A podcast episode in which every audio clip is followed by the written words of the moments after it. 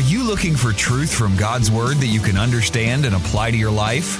You'll find it today on Make It Clear with Dr. Stan Ponz. Listen now as Stan makes it clear.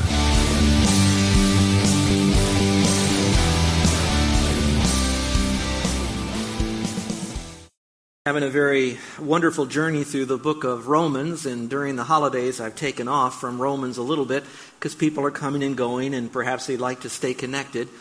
But I didn't just take it off. I really sought the Lord as much as I could to sense where we are as a faith family and what would be good for us to land on, maybe some major decisions we might make individually and thus corporately as we move forward in our walk with the Lord. And I wanted to take us back to something I believe is extremely vital for us, and that is not a place of God's Word in our life, but the place of God's Word in a person's life. I find that at Christmas time, as we begin to grow in the Lord, some people maybe get a new Bible. And I'm not going to ask you if you raise your hand if you got a new Bible, or maybe some of you had enough time then to download a Bible app into your phone or tablet or something, but you're ready to get going with the Word of God. And so I wanted to give you some instruction that might be very helpful to you as you now embark on your journey of understanding God's Word for the purpose of knowing the Lord intimately and obeying Him faithfully with an attitude of cheerfulness. So I would really pray that maybe today would be a good time for you to engage that. Now, for some of you that have been saved for a long time, you may not hear a lot of new truth because this passage of Scripture has been read and memorized by you know, millions and millions of people since it's been recorded and then printed way back when the Bible was being printed, and now we have today.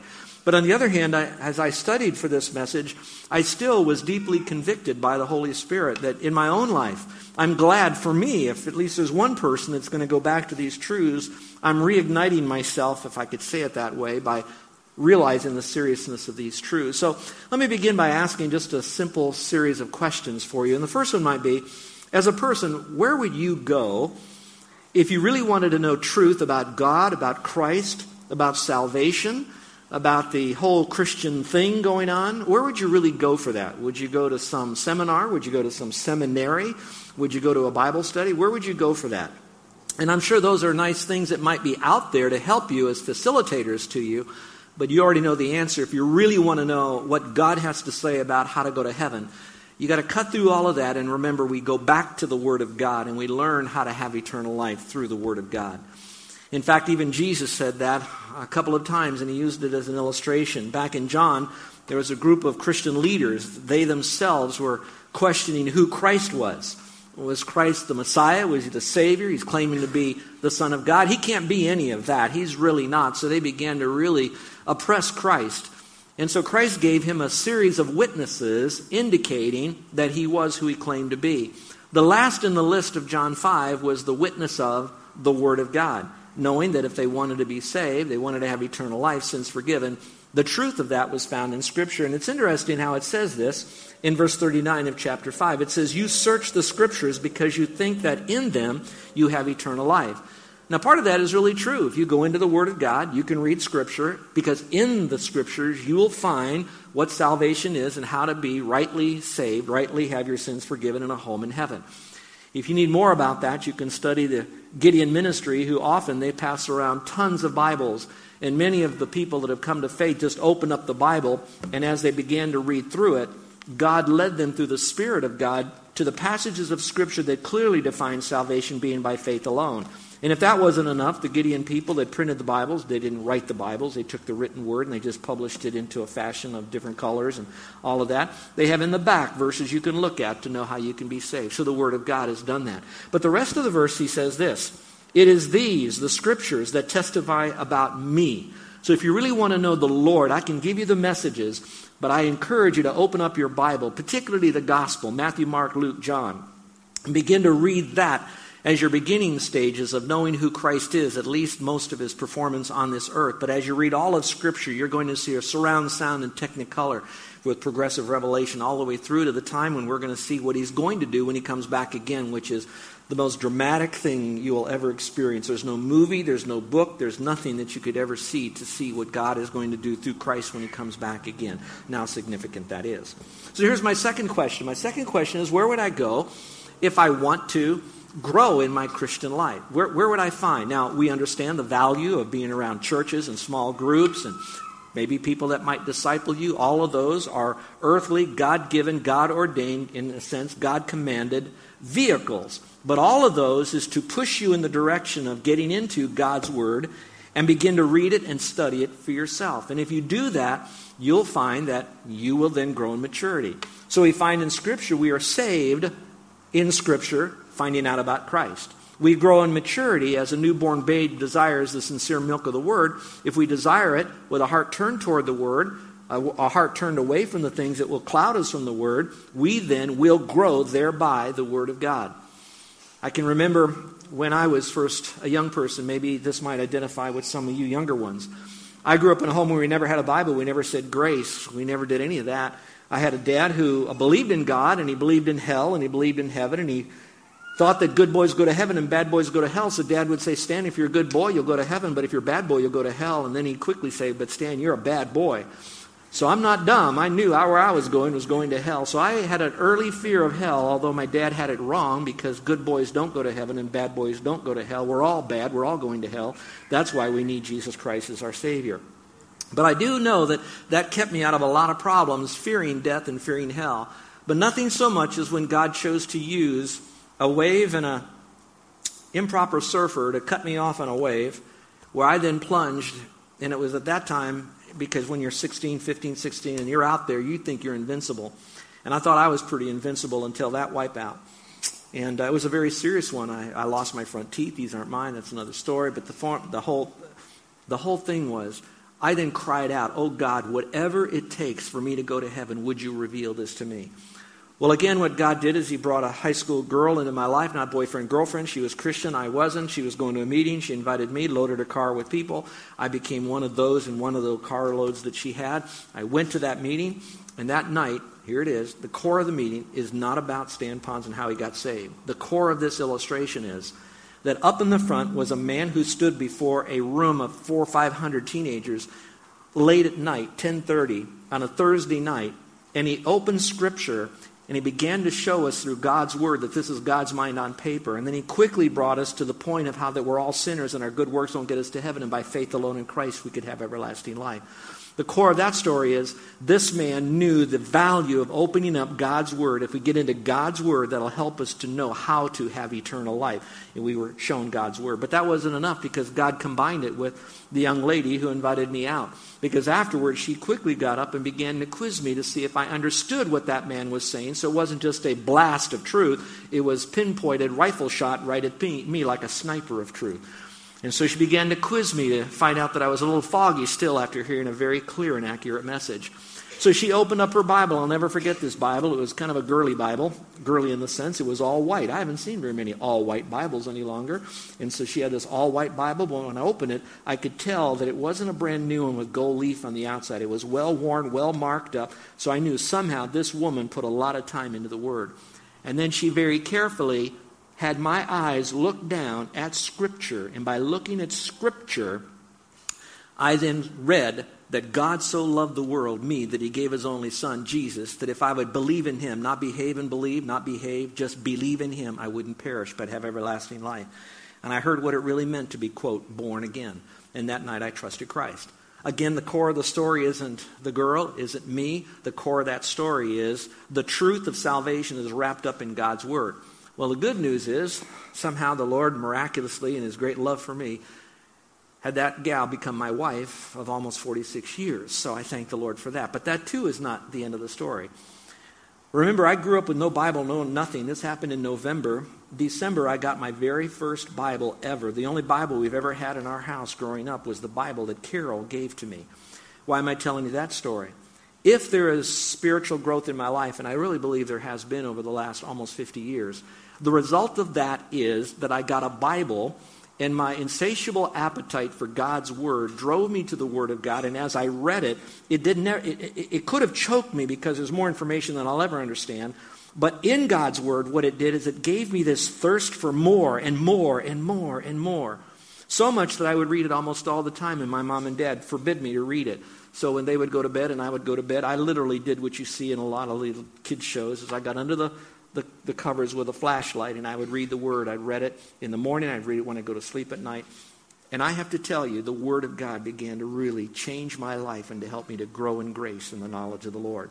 Now remember, he used vehicles, buildings, people, a person. He even used, so to speak, a published book, but it was the inspired, sufficient Word of God that changed my life forever.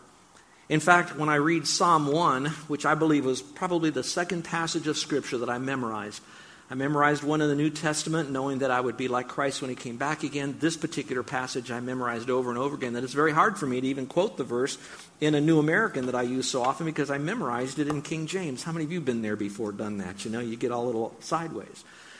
But I will tell you that by memorizing that passage of Scripture that we're going to cover today, that passage gave me the warning as well as the blessing of what it means to get into God's Word, stay in God's Word, and allow God's Word to change me.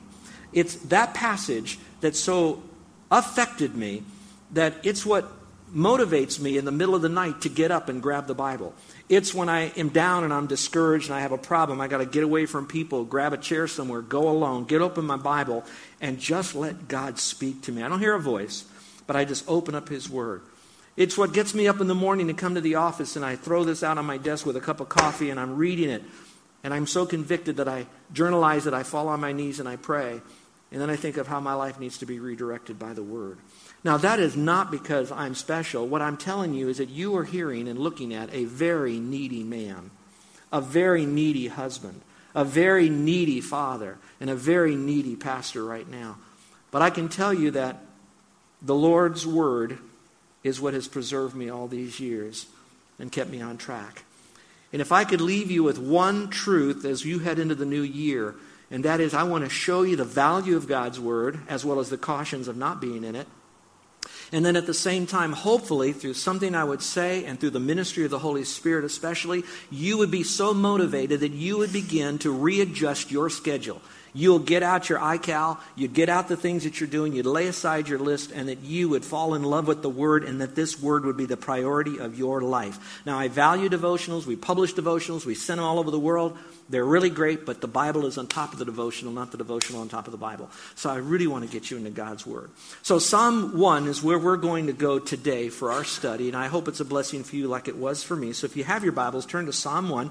We're going to go through all six verses. We might kind of jump around a little bit in Scripture to show you some companion verses to it, but I hope that you would have it.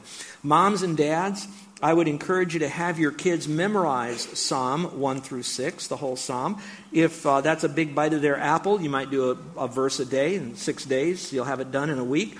If that's still too big of a bite of the apple, I suggest that you have them at least do the first three verses and begin on that. And I would never have you do that unless you memorize it yourself. Amen?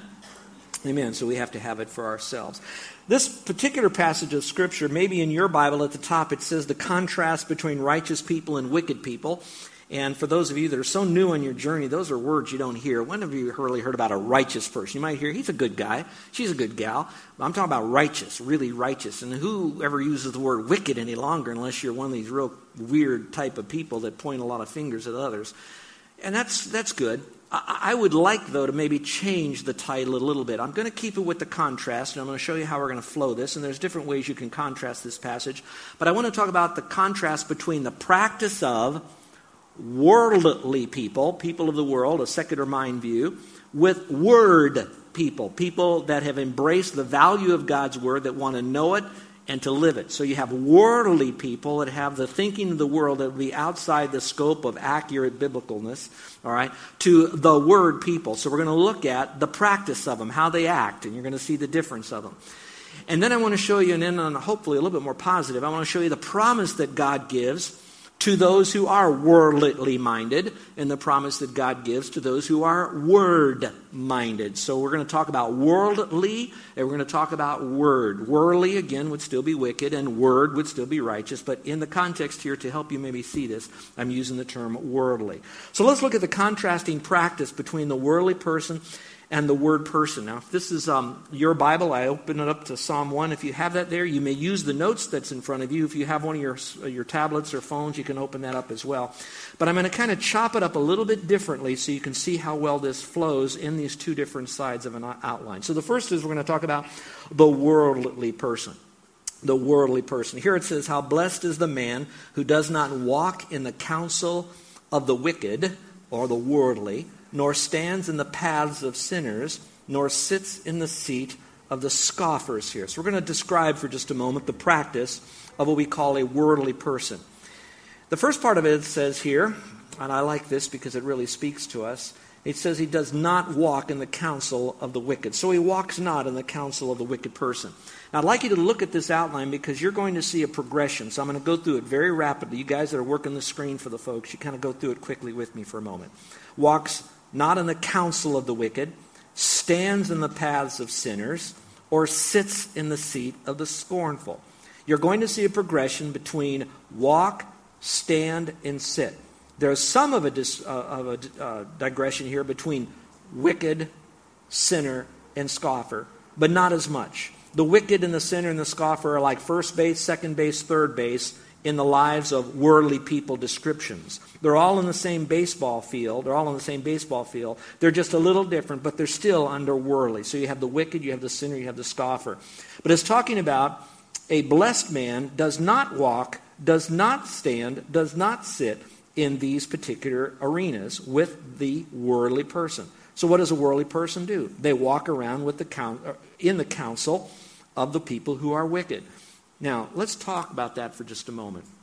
The word counsel there is used different times in Scripture. In fact, even David uses the word counselor when he says, The word of God is my counselor.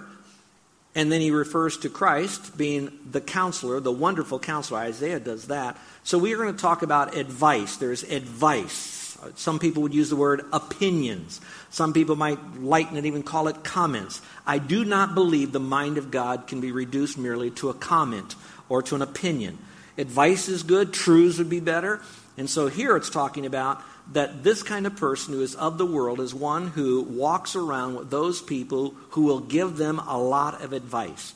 Now, the big question we don't see in this passage is did they purposely choose to walk with them for advice? It just says that they walk around with them in the advice that's given. Now, here's a choice we're going to have to make. Are we going to fall on the, the side of the righteous person or the word person, or will we roll in the direction of the wicked or the worldly person.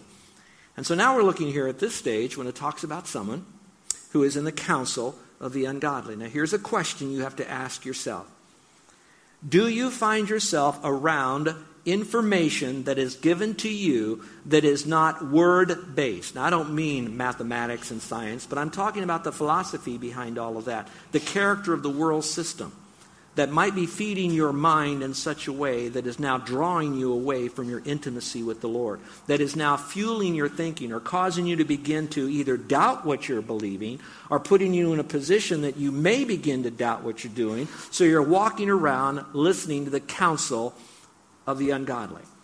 Now, when I look at counsel, you could hear a lot of ungodly philosophy just by watching television almost at any time, any place, especially talk television.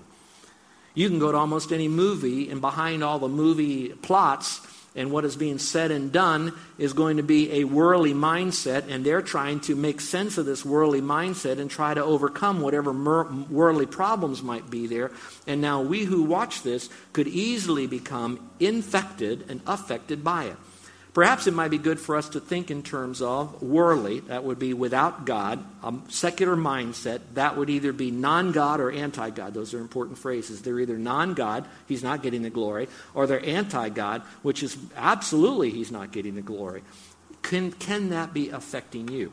Now, remember what we're saying two things. One is there are choices we make that we don't have to purposely put ourselves under this to be able to do this. Secondly, there are times that you can't get away from it. My time, sometimes I think when I go shopping with Carol and you go into some of these shops and these different departments and some of these big department stores, they're playing this wild music. How, many know what I mean? They're playing this music, they've got these videos flashing all around you, um, and all of that. If you worked in a place like that, you have a question to ask yourself. This verse doesn't change. Is that affecting you? Can you do something about that?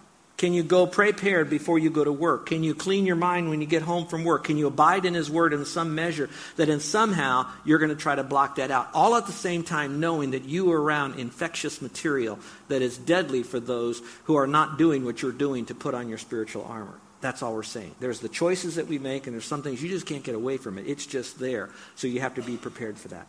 So here it says, those that walk in the counsel. Now, when I'm walking with someone, generally I'm walking, I don't often have a very deep conversation with them. Sometimes because I'm out of breath, other times because a walk is something that's temporary. You don't walk a long time. Now, I'm not talking about some of you that are your mall walkers, but there may be some of you that are just walking. You kind of come in purview of that person for a moment, so you kind of walk there, that's it.